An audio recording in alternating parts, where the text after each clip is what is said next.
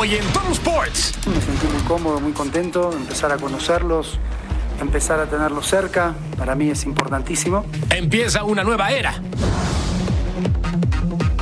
Mucho por trabajar en la Noria.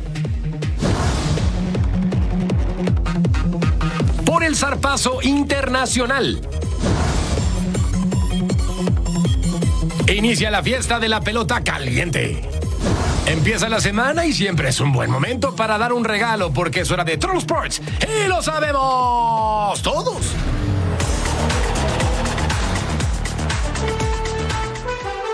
Sí, están en el lugar correcto. Bienvenidos a Total Sports junto a Jorge Carlos Mercader.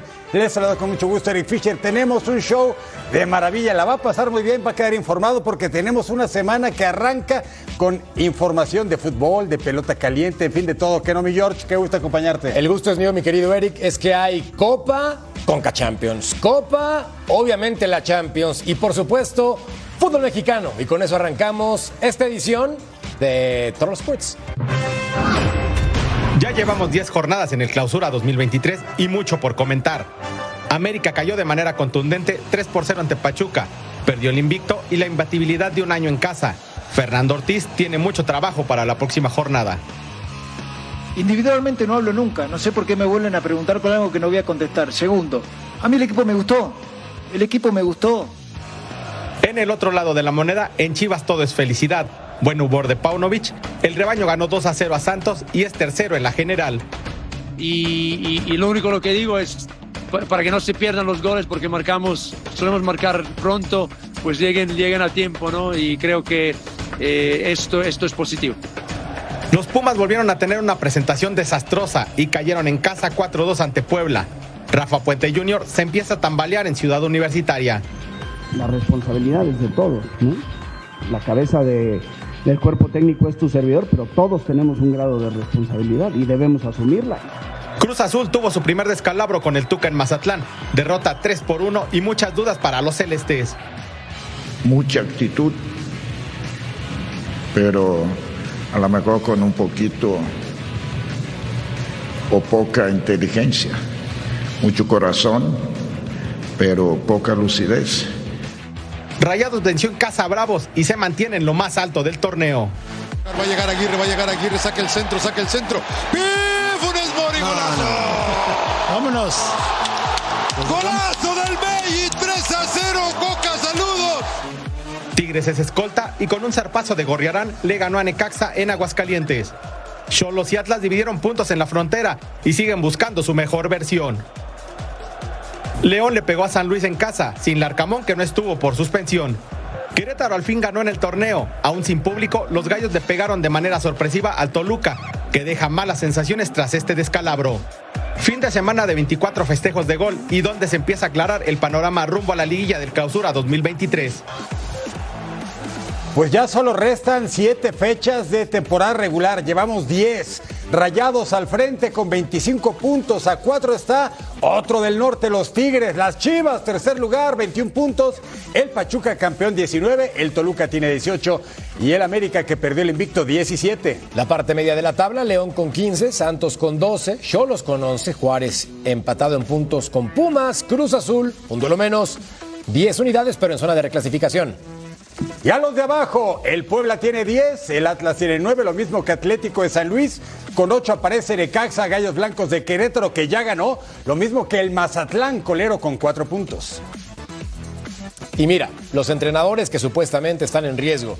André Jardiné, y es que en los últimos cinco partidos no ha ganado, al igual que Rafa Puente Jr., Benjamín Mora, Madre de Dios. ¿Para qué lo trajeron? Lalo Fentanes, Lilini, Rubén Omar Romano, que acaba de llegar, cámense, po favor, Mauro Gerg, dos victorias en 26 partidos, y Hernán Cristante, que tampoco canta mal las rancheras en esta lista. Bueno, mantengamos el optimismo y los técnicos que trabajen y sus futbolistas que también trabajen y no se hagan expulsar y que anoten. Nosotros les vamos a preguntar nuestra relación de los cinco mejores tantos de esta jornada 10 de la liga que nos mueve nuestro siempre gustado, mi George. Siempre gustado, jamás igualado. Vamos con la número 5. Cruz Azul contra Mazatlán. Uriel Antuna conduce, recorta, impacta y marcaba de esta manera el futbolista mexicano. que tuvo oportunidad de viajar a Europa en este torneo. Sin embargo, le dijeron, ah, ah. El número 4, el borrado de la lista del tri favorito de Martino, por el momento no de Diego Coca. Vea cómo controla de pecho y hasta el fondo. Sí, Rogelio Funes Mori, ocho tantos en la campaña, ninguno de penal. Vea la técnica individual, el golpeo y vence la meta de los Bravos de Juárez. Este rayado está que echa lumbre en la liga. Número 3, América contra Pachuca. Kevin Álvarez, Roberto de la Rosa, Chofis López y el futbolista mexicano Don Lalo marcaba de esta manera buena combinación pierna derecha. Nada que hacer para Oscar Jiménez, el guardameta mexicano criticado, sobre todo en este compromiso. Nuestro número 2 es Brian Rubio, futbolista mexicano, ex del Mazatlán y ahora delantero de los Esmeraldas de León. Elías Hernández recorta, le pega el rebote y chilena bonita para la foto, para la tele, para la tribuna. Festéjelo, Brian Rubio, golazo que nos regaló el número 2 del conteo. Y en la número 1 del Total Five, Omar Fernández del Puebla. Cómo coloca el cuerpo, impacta y la pelota en la red. Futbolista talentoso que está de vuelta. Y además le pegaron al equipo de Goya. Goya. El Puebla se mantiene con vida en este torneo.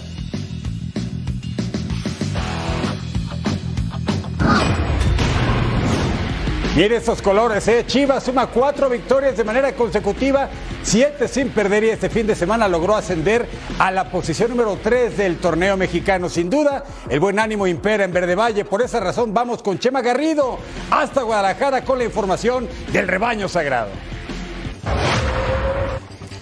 Siguen las buenas noticias en el Guadalajara. No suficiente con el gran inicio que ha tenido el conjunto rojiblanco en este clausura 2023 y luego de que ligaran su cuarta victoria de manera consecutiva en lo que va de este certamen, el rebaño recibió una buena noticia por parte del departamento médico de la institución rojiblanca. Belko Paunovic a partir de este lunes ya pudo contar con Alexis Vega, quien se espera que reciba el alta futbolística hasta la próxima semana de cara al clásico nacional frente a las Águilas del América. El conjunto rojiblanco ha recuperado a este importante futbolista y se espera que sea hasta la próxima semana cuando pueda ser tomado en cuenta. Mismo caso el de Antonio el Pollo Briseño, junto con el de Isaac el Conejito Brizuela, futbolistas que también han sufrido lesiones y que se espera que para el duelo ante las Águilas puedan ser tomados en cuenta por parte del técnico serbio. Informó desde Guadalajara José María Garrido.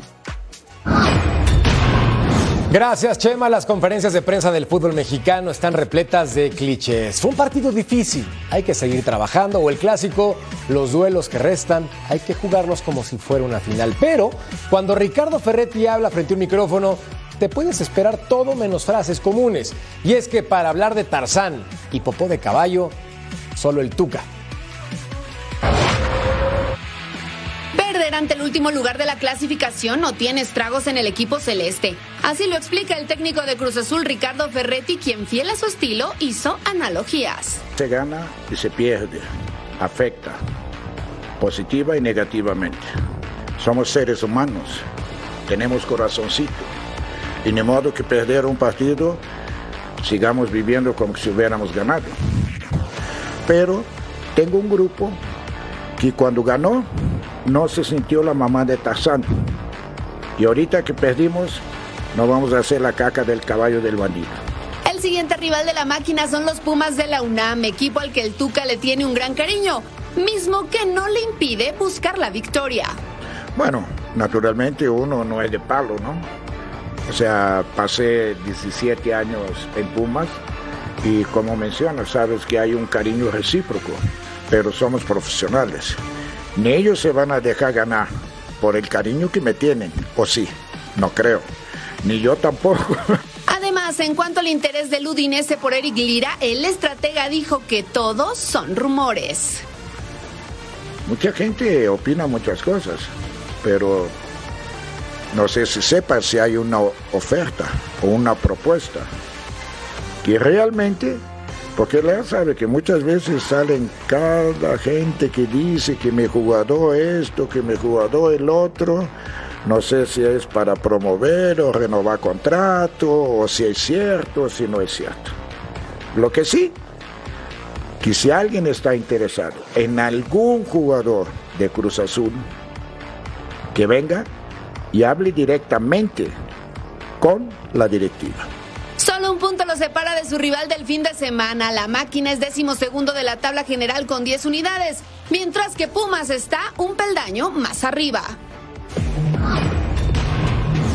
Día uno de trabajo en cancha, día uno de trabajo con balón, trátenlo bien y habrá éxito. Diego Coca comenzó su etapa como técnico de la selección mexicana con 15 jugadores que entrenaron por primera vez bajo sus órdenes. Un microciclo previo a debutar en la CONCACAF, Liga de Campeones. Armando Melgar, platícanos por favor todos los detalles. Ha terminado ya el primer día de Diego Coca como entrenador de la selección mexicana. 15 futbolistas estuvieron bajo su mando aquí en el Centro de Alto Rendimiento de la Federación Mexicana de Fútbol y vamos a escuchar cuáles son sus sensaciones después de esta primera práctica. Agradecer a los jugadores también, me sentí muy cómodo, muy contento, empezar a conocerlos, empezar a tenerlos cerca, para mí es importantísimo. Eh, que sientan que, que hay otra, otra conducción y con nuestra manera vamos a tratar de ayudarlos para poner a cada uno de los integrantes de la selección a su máximo nivel. Esas fueron ya las primeras sensaciones de Diego Coca como entrenador de la selección mexicana. Por cierto, el estratega argentino ya hizo fútbol, con lo cual los 15 futbolistas que estuvieron en esta convocatoria utilizó también a unos sparrings pertenecientes a la sub-20 del Club América. Y por cierto, no hubo línea de 5 como ya lo venía haciendo con Atlas y con Tigres. Vamos a ver qué nos cuenta al respecto. ¿Sí? Son, los sistemas me lo dan los jugadores. Atlas ya pasó, Tigres ya pasó, ahora es la selección y son estos jugadores. La ventaja que tengo es que los puedo elegir. Y eso está buenísimo. Estoy muy contento. Y quiero elegir los mejores. Así terminó ya el primer día de entrenamientos de Diego Coca. La selección mexicana volverá a reportar el próximo 21 de marzo aquí en el CAR para preparar ya los partidos de la Nations League ante Surinam y Jamaica, donde Diego Coca tendrá su debut como estratega mexicano. Desde la Ciudad de México, Armando Melgar. Gracias, estimado Armando. Entonces, con esto lo que intenta Coca es empezar a conocer a los jugadores, pero también a los que no están, como la Chofis o el Pocho Guzmán, les pidió calma. Van a haber más convocatorias. Seguramente que sí, ese es el primer paso en un camino de mil millas que tiene como meta definitiva la Copa del Mundo del 2026, con muchas escalas intermedias, hablando de los torneos que usted conoce. Éxito, le deseamos a la selección mexicana. Totalmente de acuerdo. Pausa en Troll Sports y nosotros regresamos porque tenemos más acción del fútbol internacional, sobre todo en Italia. Ya estamos de regreso.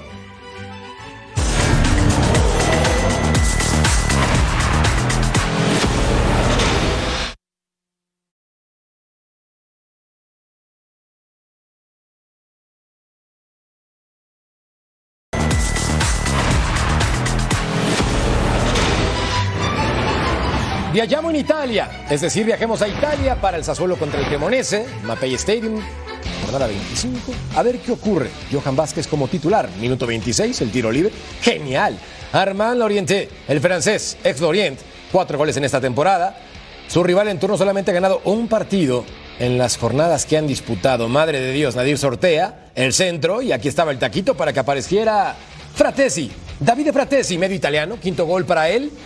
Ha jugado cuatro partidos con su selección, mostrando el nivel 2 a 0. Más adelante, minuto 61, trazo largo. Martin Ehrlich le queda a Cyril Dessers, impacta con pierna izquierda y ya partido. El delantero acomodaba ya su segundo tanto en la red. Ex Feyenoord, ex Genk, ha jugado solamente 419 minutos en la temporada. Al 83, trazo largo para Dessers.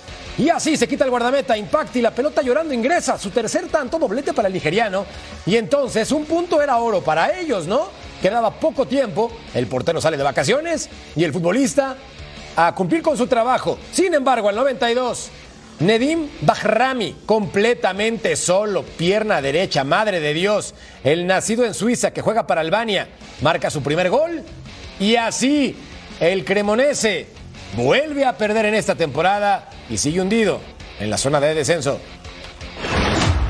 Vámonos hasta la región de Piamonte, al Estadio Olímpico Grande Torino, porque el Torino, el Granate Blanco, recibía al Boloña. Tempranito Rodríguez, la pelota al área, Stephanie Singo, el arquero se queda con la pelota, otra vez el Torino remata y Alexei Miranchú que estaba salvando que esa pelota no se fuera para adentro.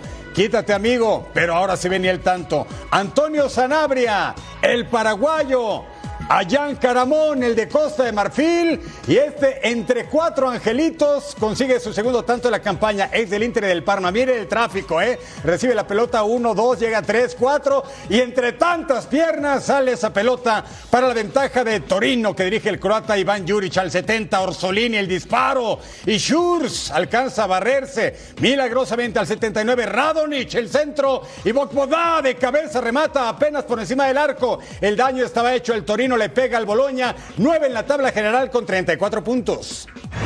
Eh, vamos a España con Torneo de Las Palmas para ver al conjunto de los Asuna contra el Celta de Vigo, jornada 24.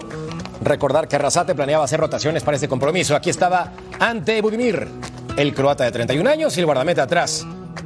La desperdició el Osasuna. Al minuto 9, Aymar Oroz e Iván Villar se quedaba con la pelota después de este remate suave y sin problema. El guardameta español cumpliendo con su trabajo al 38. Chimi Ávila, de los Asuna. Acomoda la pelota, dispara de pierna izquierda y desviado. El argentino naturalizado español no lo conseguiría al 60. Franco Chervi para Gabri Veiga, este futbolista que lo quiere el United, Arsenal, Newcastle, entre otros. Otra oportunidad al 70. Yago Aspas, el español de 35 años, impacta con pierna izquierda y cerca, pero eso no es suficiente. Al 76, Moy Gómez, el mediocampista. ¿Qué les digo? Al 88, Quique García con el pase. Pablo Ibáñez con la oportunidad. Y no, 0 a 0, diría Mo. Osasuna contra Celta en jornada 24 de la Liga Española. Y ahora estamos en Inglaterra, jornada 26 de la Premier en el Community Stadium, la casa del Brentford. Este equipo que tenía 74 años en la segunda división la temporada anterior llegó a la Premier y al 6. ¿Quién le pega? Ethan Pinnock, jugador de Jamaica, después de ese balón que venía de Norgard. Y ya ganaba 1-0 el Brentford de Thomas Frank. Y luego, ¡ah! El cobro de Andrés Pereira y Manor Salomón, el israelí. Cinco partidos consecutivos anotando. Lo hizo en FA Cup y en cuatro de la Premier. Él, por cierto, pertenece al Shakhtar Donetsk de Ucrania. Y al 50, ¿qué pasa con ese balón larguísimo? Un saque de manos, serie de rebotes y se marca penal. Lo vemos en la repetición. Y Diop le pega una patada a Christian Nogard y se marca la pena máxima a cobrar. Iván Tony. Y al 56 el Brentford ya tenía ventaja de 2 a 1 sobre el Fulham, el equipo que ascendió de la Championship para esta temporada y está a dos puntos apenas de zona europea. Increíble, ¿no? Al 84 Tony para Chade, el desborde y este que festeja se llama Matías Jensen.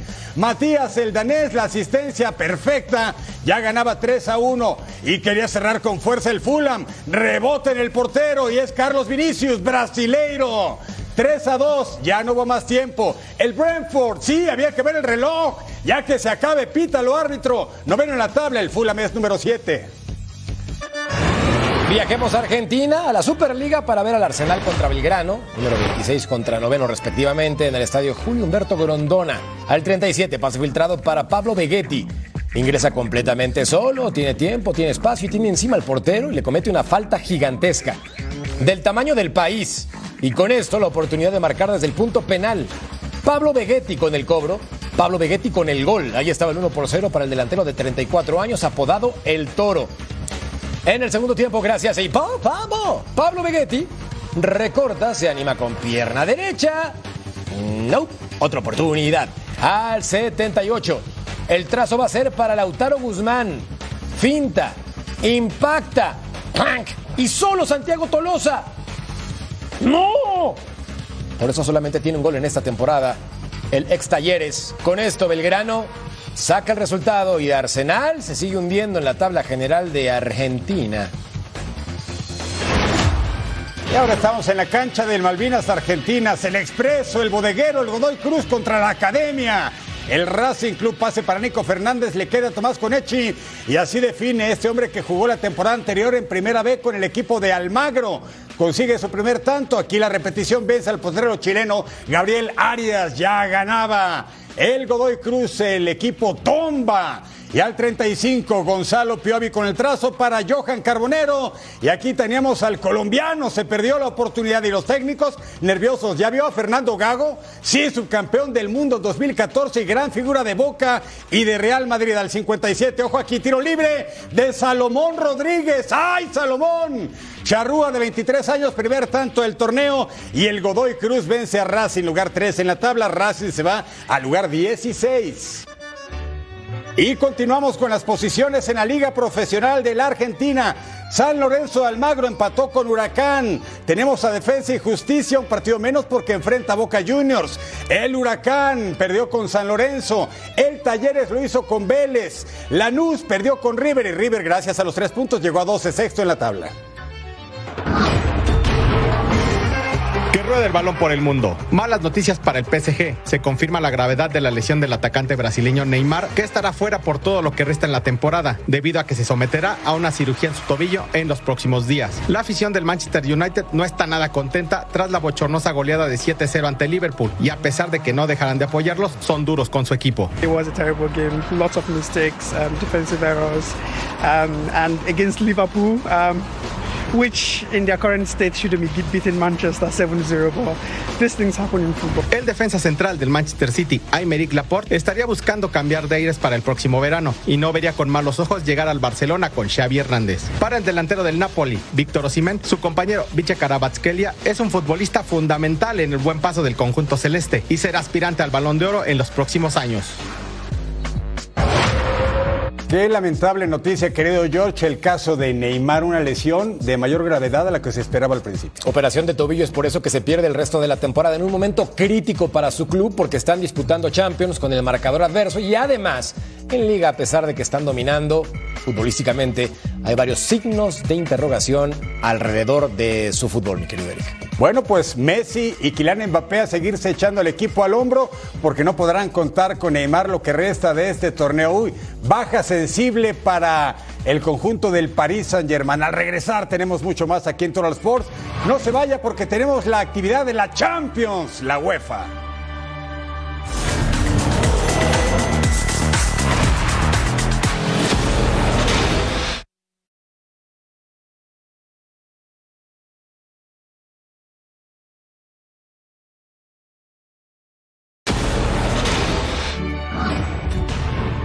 Fin es hora de ver los juegos de vuelta de octavos de final de la Champions y para el Liverpool, PSG, Frankfurt y Brujas, que perdieron la ida en casa, les tengo una buena y una mala. La buena es que según el libro de estadísticas, las remontadas han sido posibles. La mala es que solamente en cinco ocasiones ha ocurrido y dos de esas eliminatorias se ganaron por el valor de los goles en campo contrario, algo que ya no es posible por la eliminación de esta regla a partir de esta temporada 21-22. Pero la fe es lo último que muere. Tienen que remontar al Borussia Dortmund que tiene la ventaja de 1 por 0 en la vuelta de los octavos de final. En Londres quieren lograr la gran hazaña. It's a big game, it's an exciting game. Chance to go through to the uh, last day of the Champions League. So a special night at Stamford Bridge. So we're really looking forward to that. Um, all our thoughts on trying to be positive and trying to go through. A pesar de ir abajo en el marcador, los Blues están tranquilos, aún con el momento complicado que viven. Zero pressure. I think it's this is our job. Uh, we just have to enjoy, win the games, uh, and yeah. But yeah, our levels of confidence and attention are high uh, because you have to win. But yeah, we will enjoy, and if we, we do the, the things right, we will win. En otro duelo de octavos de final, Benfica tiene la oportunidad de clasificarse a cuartos ante uno de los equipos más débiles de la ronda, el Brujas de Bélgica, y quieren aprovechar que ya están arriba en el marcador de 2 por 0. Of course, we have an advantage because we won, uh, but nevertheless, we try to uh, to play forward, and we want to show also tomorrow that we deserve to to qualify for for a quarter final. I expect difficult match because I saw a lot of uh, individual quality. In the team of Bruges. A pesar de que Dortmund y Benfica tienen la ventaja, todos los amantes del fútbol saben que todo puede suceder en la UEFA Champions League.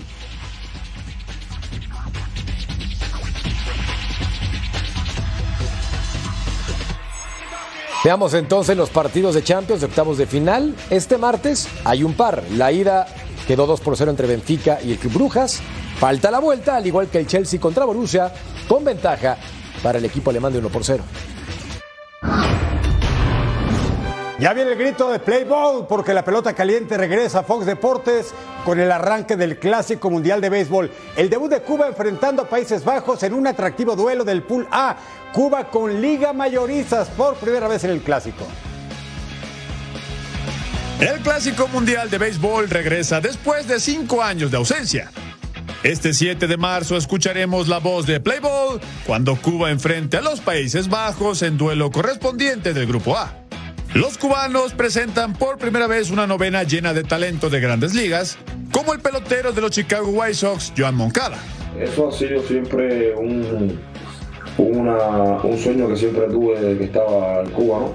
Eh, siempre quise jugar el clásico por el equipo Cuba y bueno, este- esta vez se, dio la oportunidad de, de hacerlo y créame que, que estoy eh, you know, agradecido por, por esa oportunidad de, de, ¿sabes? de representar eh, a las cuatro letras que Cuba. Por el otro bando, los Países Bajos no tienen una tradición beisbolera como los cubanos. Sin embargo, la novena neerlandesa presenta un equipo con nombres conocidos dentro de las mayores. Y con una química que contagia a la tribuna, ya que el equipo se divierte en el diamante. Algo que el ex liga mayorista Roger Bernardina destaca como su principal arma. Well, you know, we, we try to bring that on the field, you know, have the joy, you know, playing on the field. So we love we love playing, so we take pride whatever we're doing. So um, we we we going out there and have, have some fun and enjoying the game. That's the most important part. El primer encuentro del World Baseball Classic se jugará este martes 7 de marzo en el Estadio Internacional de Taiwán. Y lo podrás disfrutar a través de las pantallas de Fox Deportes. Cuba contra Holanda. Por Cuba el de Camagüey y Ariel Rodríguez, lanzador derecho del Chunichi Dragons de Japón, es anunciado para lanzarle a los de los Países Bajos este martes 11 de la noche, tiempo del Este, 8 Pacífico, totalmente en vivo. El clásico mundial de la pelota caliente está en Fox Deportes. Ser tres veces el jugador más valioso de la Liga Americana y diez veces All-Star, entre otras cosas, convierte a Mike Trout en una superfigura de Estados Unidos de cara al Clásico Mundial de Béisbol. De hecho, será el capitán del equipo y la meta es clara: ser campeones. La selección de béisbol de los Estados Unidos es una de las favoritas para ganar el Clásico Mundial de Béisbol. Quieren demostrar ser el mejor equipo del torneo. Todo comienza el próximo martes, cuando enfrenten a Gran Bretaña en Phoenix. Yeah, you know, I'm uh, extremely excited to get, get going. Uh, looking forward to it. Um, you know, just, uh, you know, getting, ramping up, playing, you know, seven innings, getting four bats at one at bat, with that one games. I guess so. Uh, body feels great. I'm just looking forward to get things started.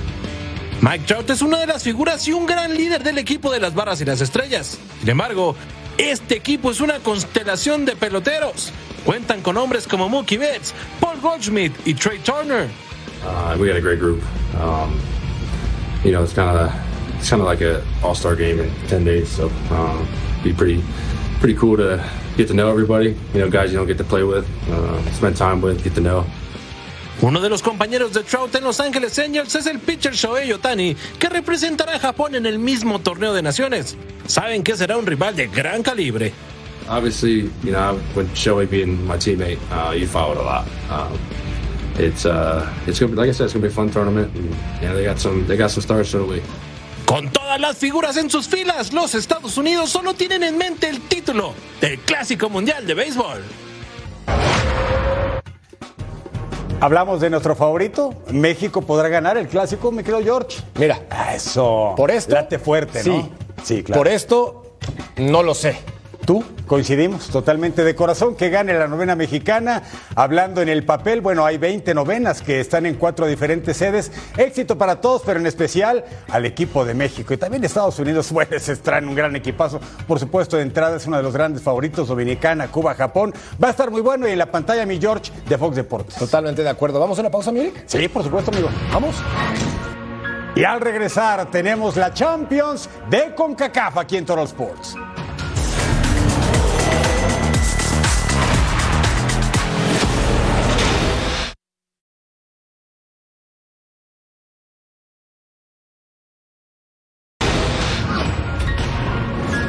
La ronda de octavos de final de la Liga de Campeones de CONCACAF arranca esta semana con los equipos de la Liga MX, la Liga de México y la MLS de los Estados Unidos como los principales protagonistas en busca de un lugar en el Mundial de Clubes que se va a disputar en diciembre en Arabia Saudita.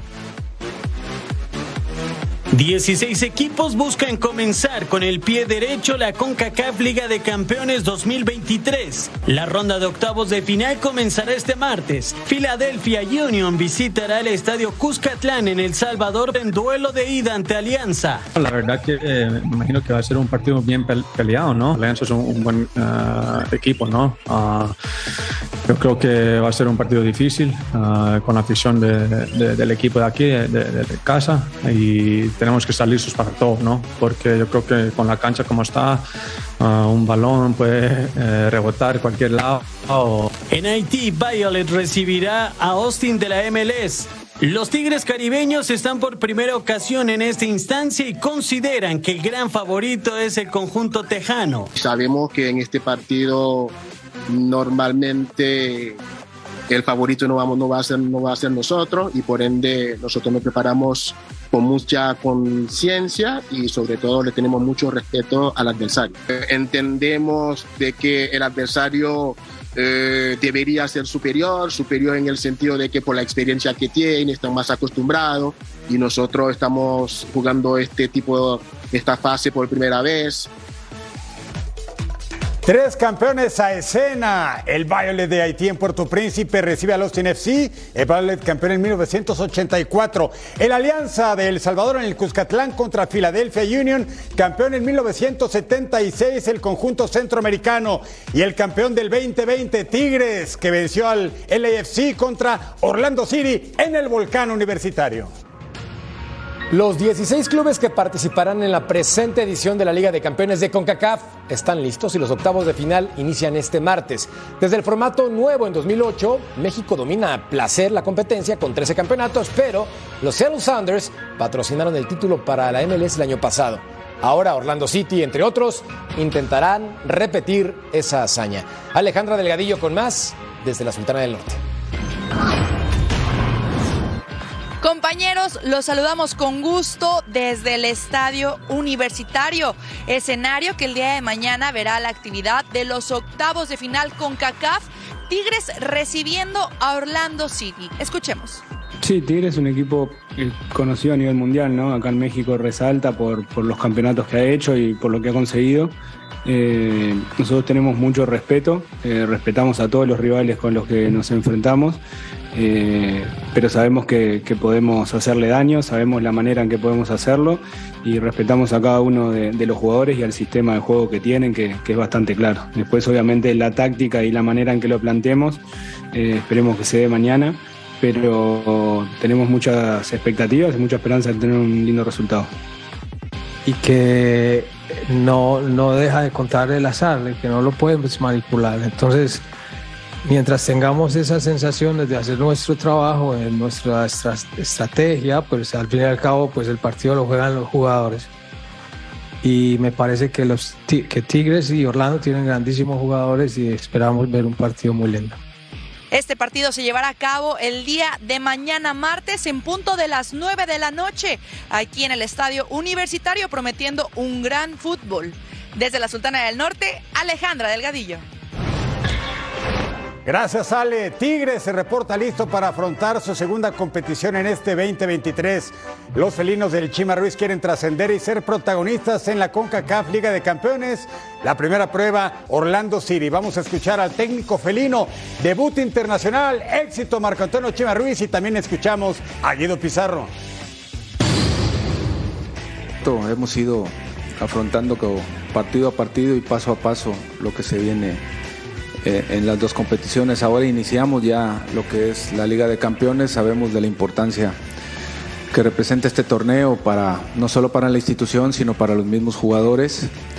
Eh, y lógicamente estamos analizando qué es lo mejor para presentar también cuadros muy competitivos, que afortunadamente tenemos un plantel este, de mucha calidad y ver quiénes están mejor en lo físico, en lo futbolístico, para poder este, buscar hacer un buen partido mañana y tomar ventaja. Se vienen 15 días muy, eh, muy difíciles, muy con competiciones muy fuertes, donde vamos a enfrentar rivales eh, que están ahí arriba con nosotros, así que seguramente el entrenador verá lo que es mejor para cada partido, y, pero el equipo está muy bien, concentrado, sabiendo que, que tiene que apuntar a las dos competencias y bueno, mañana comenzaremos otra y esperemos empezar de la mejor manera.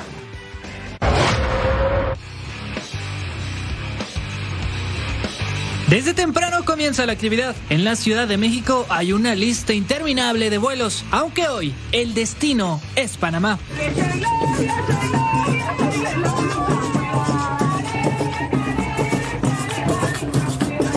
Directo de capital a capital porque el fútbol nos espera. Aunque en territorio canalero, la tarde es nublada. Un grupo de venezolanos también vienen a competir contra viento y marea. La ciudad de Panamá es el punto donde comienza o termina Centroamérica. En este punto el océano Atlántico y Pacífico se unen. Aquí el comercio y turismo cambiaron el país. La altura de los edificios contrasta. La zona de juego es ostentosa, así como la iglesia del Carmen, donde las oraciones por la victoria llegan por leones y tauros, previo a los octavos de la Conca Champions 2023. Elías Hernández no está ni cerca de su mejor versión. Con 34 años de edad solamente ha jugado 32 minutos repartidos en cuatro partidos. Pero al sumarse la Liga de Campeones de CONCACAF al calendario, las posibilidades de que juegue aumentan. Paco Vela platicó con el futbolista mexicano de León previo al partido contra Tauro. Continuamos con la cobertura de León en tierras panameñas para su debut en la Liga de Campeones de la CONCACAF ante el Tauro. Estas tierras tan prolíferas, tan exuberantes, invitan a probarlas, a descubrirlas. Y qué mejor que a través de su cultura, de su cultura gastronómica. Vamos a ver esta pieza. Bueno, y no solo de fútbol vive el hombre, estamos en la zona de San Francisco y este es el famosísimo El Trapiche. Llegó la hora de mover el bigote en Panamá. Estamos con el anfitrión José Luis. ¿Qué es lo que estamos probando, José Luis? ¿Es quesito? Queso eh, a la plancha. A la plancha, queso nacional. Con mermelada de artichoco. ¿Se acompaña así? ¿Autorizas? Exactamente. Ah.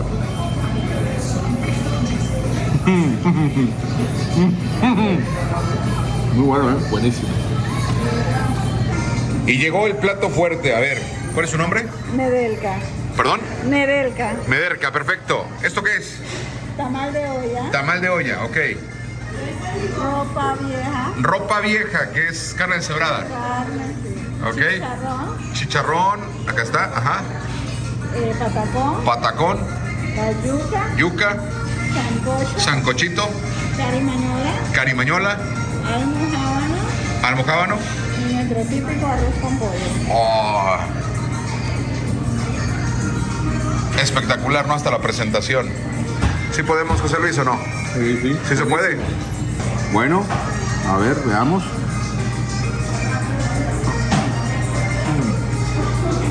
Manito. Muy rico.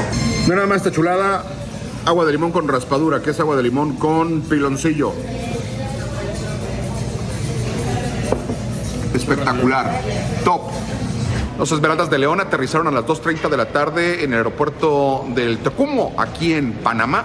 Vinieron a su hotel y cancelaron un entrenamiento que tenían programado. Hablo de la cancha del Rommel Fernández, hicieron trabajo de gimnasio. En exclusiva para los eh, micrófonos de Fox Deportes, habló Elías Hernández, recordó la exigencia que tiene el equipo de León de trascender en un torneo que se le ha complicado y también los equipos mexicanos que tienen que retomar la corona perdida la edición pasada. Escuchemos a Elías Hernández. Bueno, pues yo creo que eh, con un gran compromiso, sin duda creo que hemos quedado a deber en este torneo, entonces eh, la espinita está ahí clavada. Eh, a la que ahora se puedan dar las cosas de la mejor manera. Hay un gran plantel, hay buenos jugadores eh, de lo que fue el torneo pasado donde, donde un equipo de Liga MS, este, de la MLS, perdón, este, pues sabemos el, que fue el que quedó campeón cuando había equipos mexicanos que venían obteniendo el título durante muchos años, entonces ahora yo creo que tenemos que volver a, tener ese compromiso como, como equipos mexicanos, volver a, conseguir el título y volver a pelear por, por un mundial de clubes que sabemos que los equipos mexicanos eh, venían haciendo bien las cosas Eh, no por nada el equipo de Tigres había llegado a, conseguir algo importante, entonces eh, yo creo que tenemos que reafirmarlo.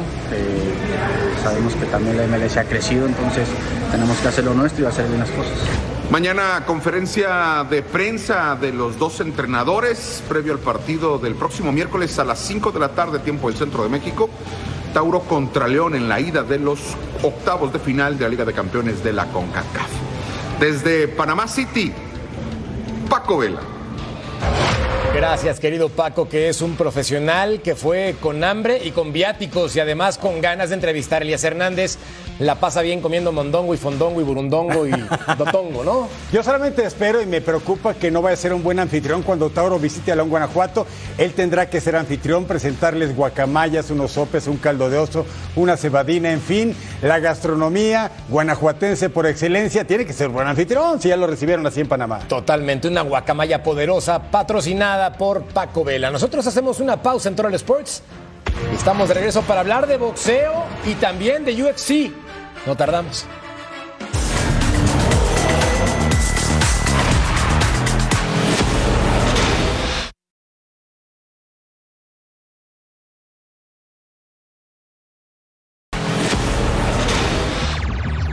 Así se mueve el mundo deportivo. Dallas Cowboys decide nombrar a su running back Tony Pollard como jugador franquicia. El corredor recibiría un salario de 10.09 millones de dólares por jugar en 2023. Derek Carr jugará con los New Orleans Saints tras pasar nueve años con Raiders. El contrato del quarterback con los Saints es de cuatro años y 150 millones de dólares, con 100 millones garantizados. El número uno del mundo, Novak Djokovic, se retira del próximo torneo de Indian Wells. La Seguridad Nacional rechazó la solicitud de exención de vacunas presentada por el tenista serbio, por lo que no podrá jugar en territorio estadounidense. Justin Turner, pelotero de Boston Red Sox, sale del juego de pretemporada ante Detroit por un pelotazo que recibió en el rostro por parte del lanzador de los Tigers, Matt Manning. Turner cayó de inmediato al suelo y fue atendido inmediatamente por el cuerpo médico. Aún motivados por la victoria de Alexa Grasso, hablamos de otro mexicano exitoso en las artes marciales mixtas. Me refiero al tocayo Eric Goyito Pérez, quiere conseguir más logros en este deporte, ya no puede esperar para dar lo mejor de sí en su regreso al octágono de Bellator. De Monterrey, Nuevo León, México,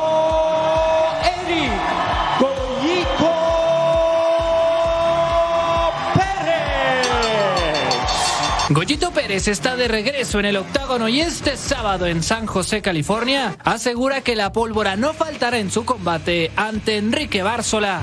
Siento que va a ser dinamita pura desde el primer asalto hasta el tercer asalto. Vamos a dar todo, si no es que cae uno antes de- del tercer asalto. Desde mayo del 2021, el Goyito Pérez no entra a la jaula. Son casi dos años que no prueba actividad con la empresa Bellator, aunque eso no impactará en su presentación. La verdad no, no creo que, que me afecte el tiempo de, de estar parado. De estar parado eh, eh, sin pelear porque me recuperé mucho de muchas cosas. Aparte no he tenido tantos golpes en la cabeza y creo que eso para mi estilo de pelea eh, me va a ayudar bastante, ¿no? Porque soy un hombre que, que choca constantemente, que le gusta el toma y daca. Entonces, para mi estilo de pelea, esto me ayudó bastante. El Goyito quiere victoria por nocaut ante el peruano y no revela lo que será más importante para él en este fin de semana. Tenía bastante tiempo de no pelear con, con público. Esta es la primera vez después de pandemia que voy a pelear con público y eso me tiene, la verdad, emocionado. Eh, el público es una parte fu- fundamental para el peleador, ¿no? Yo soy un peleador que me gustan los gritos, me gusta que me griten, que este, se emocionen, que cuando me peguen se emocionen, que cuando yo pegue y dé un golpe eh, eh, esté toda la arena emocionada. Bellator 292 será el regreso del Goyito Pérez a la actividad y además será su debut en el estado de California dentro de su carrera profesional. Y en información de boxeo, ¿sabías cuánto gasta el Canelo Álvarez en sus caballos? ¿Cuánto puede pagar por comprar un caballo pura sangre? Ah, caray. Tírale en dólares más o menos cuánto calculas. ¿Que unos 10 mil dólares? 80 mil dólares el Canelo Álvarez invierte en caballos. Información de boxeo para ustedes. Pausa y volvemos a Troll Sports. Al regresar, toda la emoción de la web. Sí, de la web.